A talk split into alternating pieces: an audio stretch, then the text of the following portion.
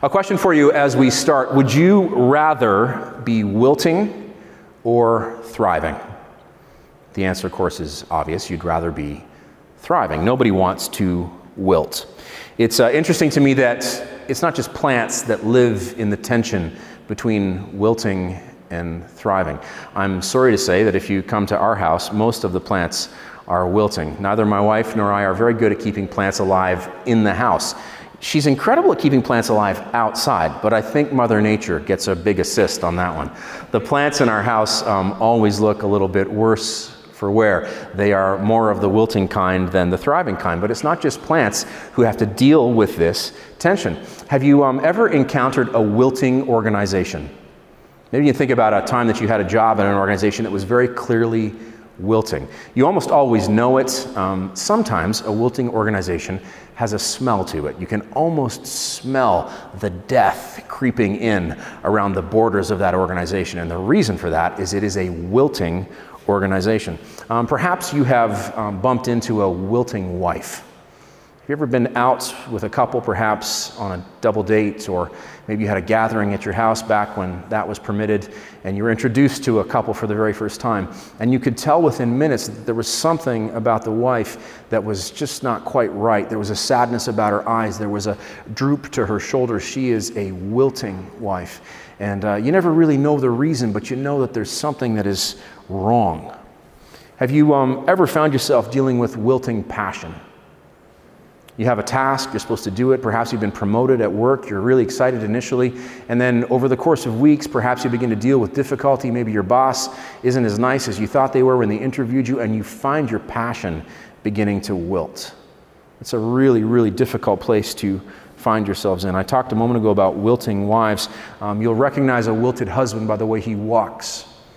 His shoulders are kind of hunched over, he looks bent in upon himself, tends to not say very much.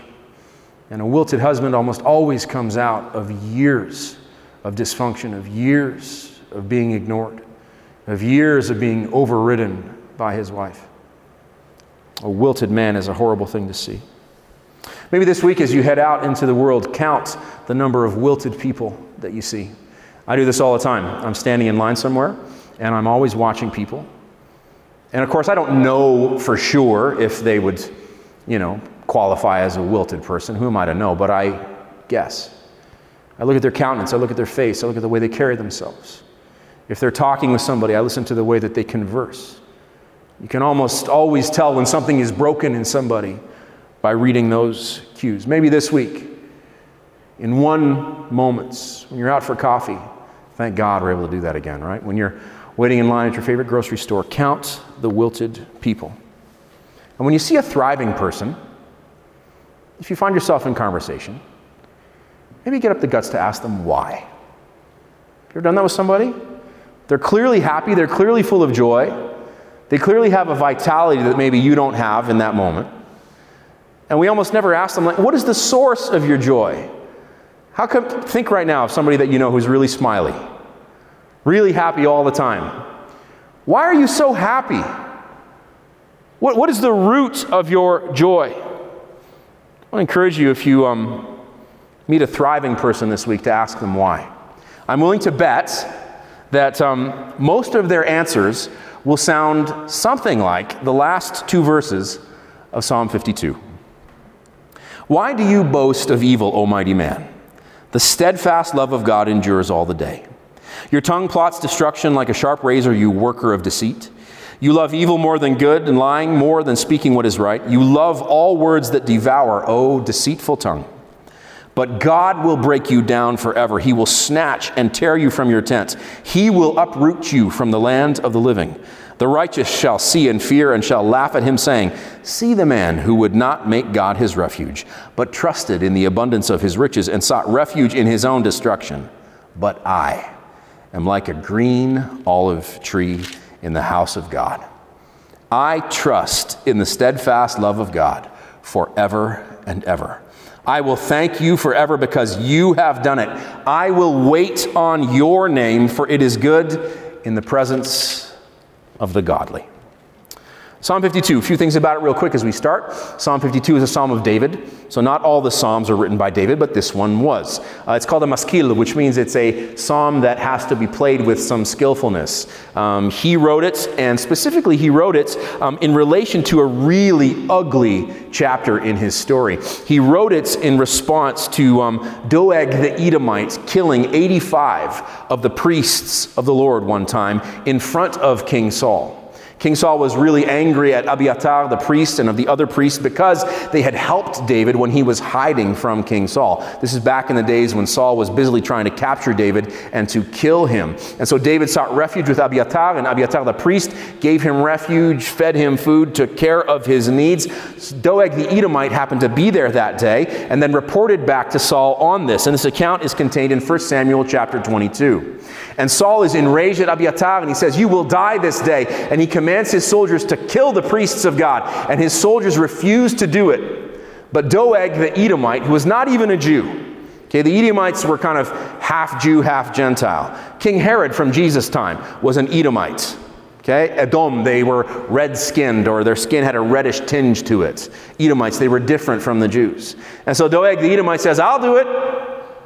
And so he single handedly, if you can imagine, kills 85 of God's priests that horrible day. He then goes on to sack the city of Nov, which was the city of the priests. So this is an extremely dark chapter in David's story, and he writes this Psalm 52 in response to what had happened. Let me uh, break down the structure of the psalm for you. Verse 1 in verse 1, the love of God sets the tone, and I find it remarkable. And don't miss this that David, in the midst of this terrible moment, has the wherewithal. I wonder if it even came from him or if it came from the Spirit of God at work within him. He has the wherewithal to point to the love of God which lasts forever, even in the midst of the slaughter of 85 of God's priests and the sacking and destruction of their city.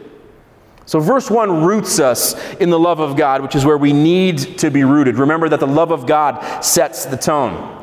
Verses 2 through 4 outlines what evil does. Here, David is describing what Doeg the Edomite did. Verse 5 talks about how God will react to what Doeg the Edomite did. This is a recurring theme, right, in all Psalms that deal with um, dark or evil things. The, the writer almost always says, But God, pointing to that day when God will come back to make all things right. So that's what's happening in verse 5, how God will react. In verses 6 through 7, the psalmist describes how the righteous will react when they see what God does. And then in verses 8 through 9, we come to the destiny of the righteous, which is where we're going to camp today. In verses 8 through 9, the destiny of the righteous. Your destiny is to thrive like a green tree. That is your destiny. Your destiny is decisive. This is point number one for our purposes today. If you uh, have your Bibles, you can look at verse 8. You should be able to see it on the screen behind me. Verse 8, but I am like. I want you to here notice that David is making a decision in the midst of a dark moment. Okay, he's just outlined this terrible thing that has happened, and then he says these powerful words, but I. But I. You always have a decision to make. No matter what happens, you still have a decision to make. You've heard it said, perhaps, that you can't control what happens to you, but you can control how you respond. And like all deep truths, we know intuitively that that is the case. Perhaps you can think about a moment in your life when something happened to you that you could, got, could not control. I'm thinking about this pandemic. I'm so happy to have you here, by the way. It's so fun to actually go between the camera, which is my audience at home, and our small audience here. And it's like 1, 2, 3, 4, 5, 6, 7, 8, 9, 10, 11, 12, 13, 14, 15, 16, 17 people. But I have been preaching to empty rooms for 15 weeks. So I love you. And thank you for being here tonight to help me do a good job.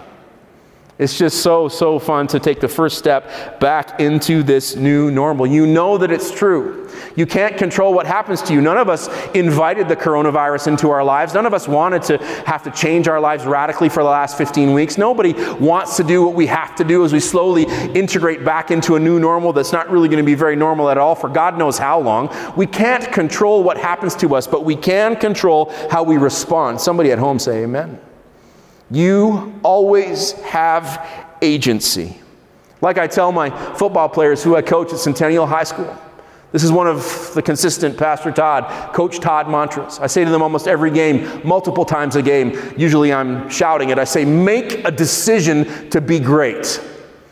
Make a decision to be great. Moment by moment, play by play, in your own lives. Continuously make a decision to be great. And you know how often we forget to be great? We're assailed by the trouble of the moment and we forget the point.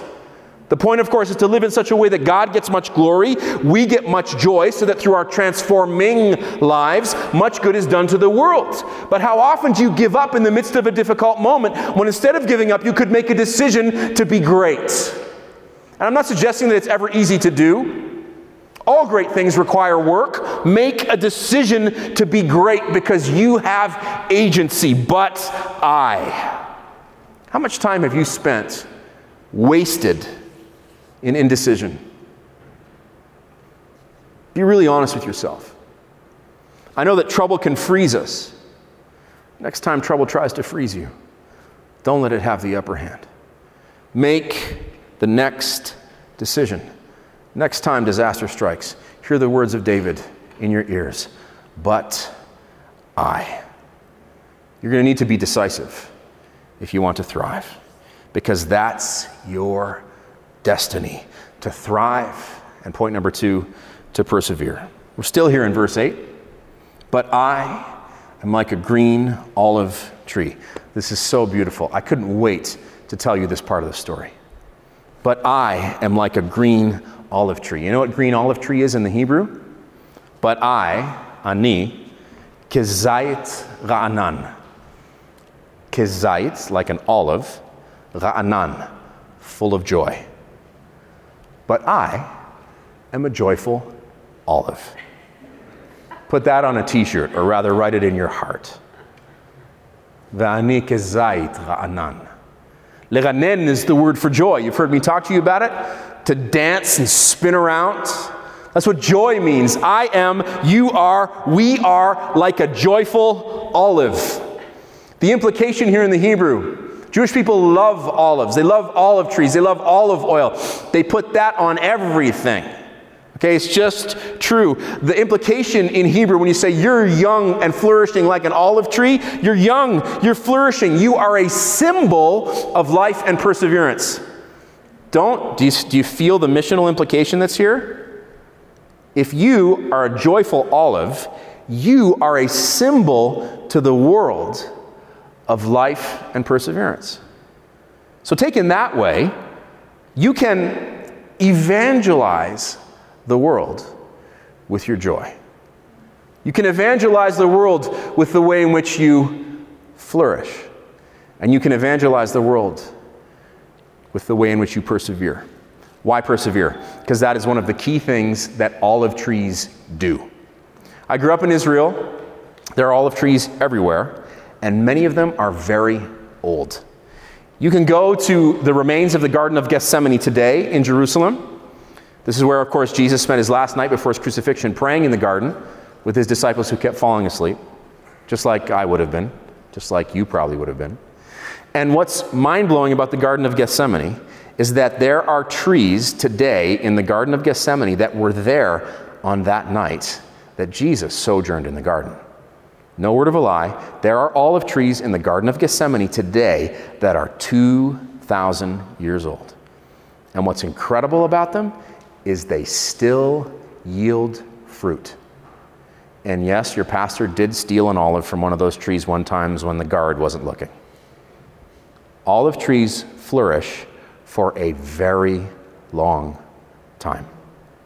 You are a flourishing green olive tree. You are a symbol of life and perseverance. This reminds me of my grandparents who were still flourishing in their 90s. My grandma Kerr on my mom's side died at 102. And until about 100 years of age, she was still flourishing and full of joy. My grandparents on my father's side both lived into their early 90s. And I'm here to testify that even on their deathbed, they were still flourishing.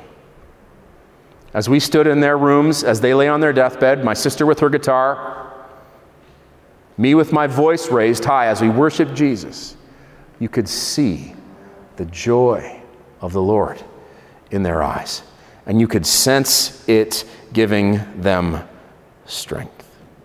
One of the biggest proofs of the validity and the effectiveness of the way of Jesus I ever saw was how my grandparents aged into death. I'm here to testify that love, joy, peace, patience, kindness, goodness, faithfulness, gentleness, self control did not desert them in their old age. Somebody bless the Lord. I saw it in their eyes. I heard it in their speech. In fact, even when my grandma Candlon could no longer speak, she looked at me, pointed me right in my eyes, and said this. She put her fist at me and went like this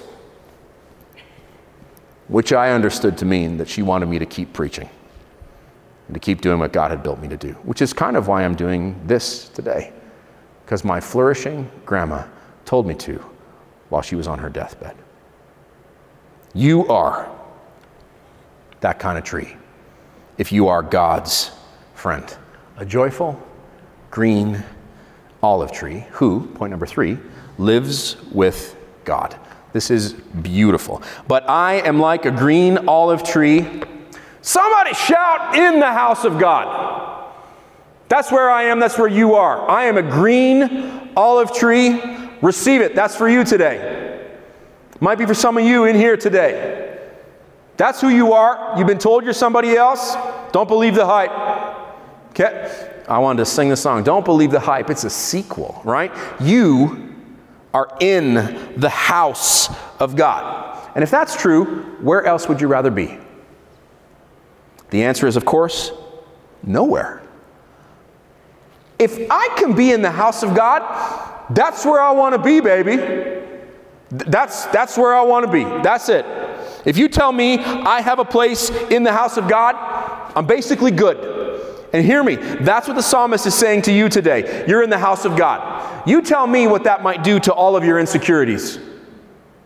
If you received and finally believed deeply that you are actually in the house of God, that's where you dwell.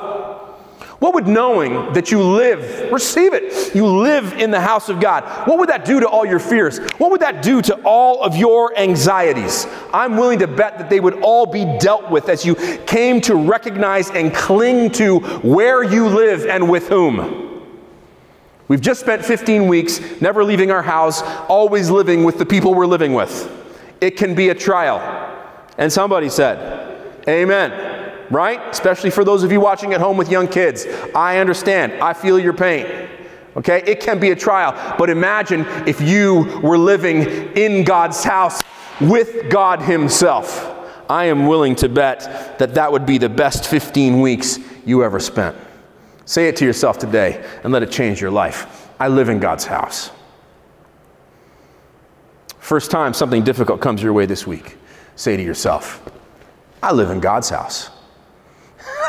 First time the devil comes to try and steal your joy, look him right in the eye and say, Not today, devil. I live in God's house. I mean, hello, help me out in this. I live in God's house. That's my home. That's where I live, and that's where I'm staying. Point number four secure in God's love forever. Still in verse 8, I trust in the steadfast love of God forever and ever. Remember the rap song? Forever, ever, ever, ever? Yeah, forever, ever. Okay, that is where you will be forever, and you can trust in the steadfast love of God forever. So, everybody take a deep breath and woo-saw something. If you don't know what I'm talking about, direct message me and I'll tell you the movie I'm talking about because I probably shouldn't say it publicly right? The steadfast love of the Lord never ceases. Lamentations 3 22. And how many of you know what I know? That steadfast love, what kind of love is steadfast love? Stead, receive it, Will Gamble. Steadfast love is the best kind of love. In fact, it's the only kind of love. steadfast love is the best kind of love. And you know what steadfast love is called? It's called grace. You're welcome. That's literally the word here in the Hebrew. Chesed. Chesed. Grace. Steadfast love. And that's the kind of love that God showed you when the Father sent the Son to go to the cross to suffer and die in your place for your sins. He paid the penalty that you should have paid. He paid the price that you could never pay. And the chastisement for your peace was laid upon him. And Jesus Christ, God the Son made flesh, died in your place. And the third day he rose again victorious, defeating in his body the power of Satan, sin, death, and hell forever. My dear friends, he did what we could never do. he did what we could never, ever do. You don't deserve it. You couldn't earn it. And yet it's yours. Which is why you've, point number five, uh, decided to be grateful because God is the active partner. Moving on to verse 9. I will thank you forever because you have done it. I mean, somebody dwell on that for just a moment. What are we going to do? I will thank you forever. Why? Because, because you have done it. God has done what needs doing. I'll say it again. God has done what needs doing which is why we thank Him.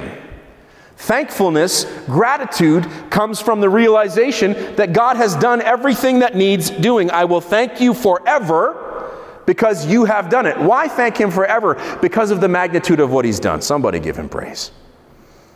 He's done so much that my thanksgiving overflows from a heart of gratitude. Even in times of brokenness and despair, you can look back to the cross and see that His goodness has never failed you, and that His mercies are new every morning, and that because the tomb is empty in Jerusalem, you can get up out of bed today and do what you have to do because God has done it. It's because of what He's done that we are thankful. I'm here to tell you something I've told you before. Perhaps you're hearing it from me for the first time today as you tune in online from somewhere in Europe. Gratitude is godliness. It's no more complicated than that. Gratitude is godliness. So never stop doing it. Never stop doing the work of gratitude because God has done it. Your destiny is already done because God did it. So, like Pastor Todd likes to say, celebrate Celebrate because he's already done it. You could pull in another quote here. He already done did it. He already done did it. It's done. So all you need to do is celebrate. Give him praise from a grateful heart. And do it, mind you, point six, final point here. Band, you can get ready to join me. We're already done. You can celebrate patiently because of God's goodness while hanging out with a bunch of other grateful, happy green trees. Um, verse 9, part B. Get a load of this. I will wait for your name, for it is good, in the presence of the godly. You're going to have to learn patience if you want to thrive. Okay, don't miss that in the text. I will wait for your name. You're going to need to learn patience if you want to thrive. Can I um, invite you to participate in one of my favorite life hacks? Start standing in your coronavirus lines without your cell phone.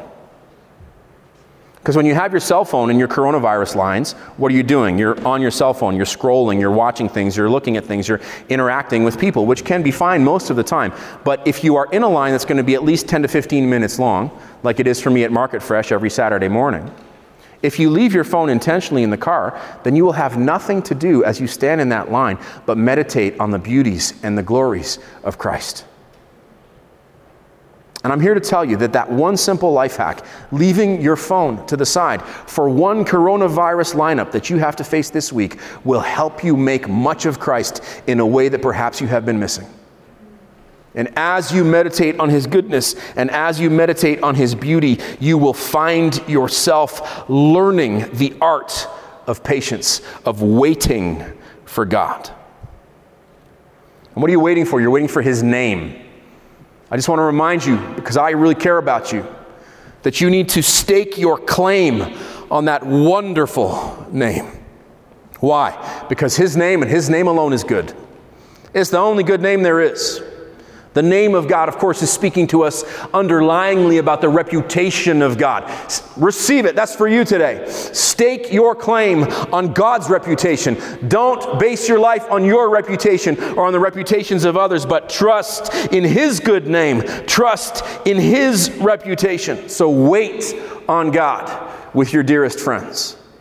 I will wait for your name, for it is good. Verse 9b, in the presence of the godly with your beloved friends. And I know this has been hard as we've been forced apart, but as you begin to be able to join together with those you love in the coming weeks and months, do it with a heart of gratitude. Do it with your eyes on Christ. Do it in the presence of the godly. And I already told you that godliness is gratitude. So make sure that you surround yourself with a bunch of joyful, grateful people. You want to thrive?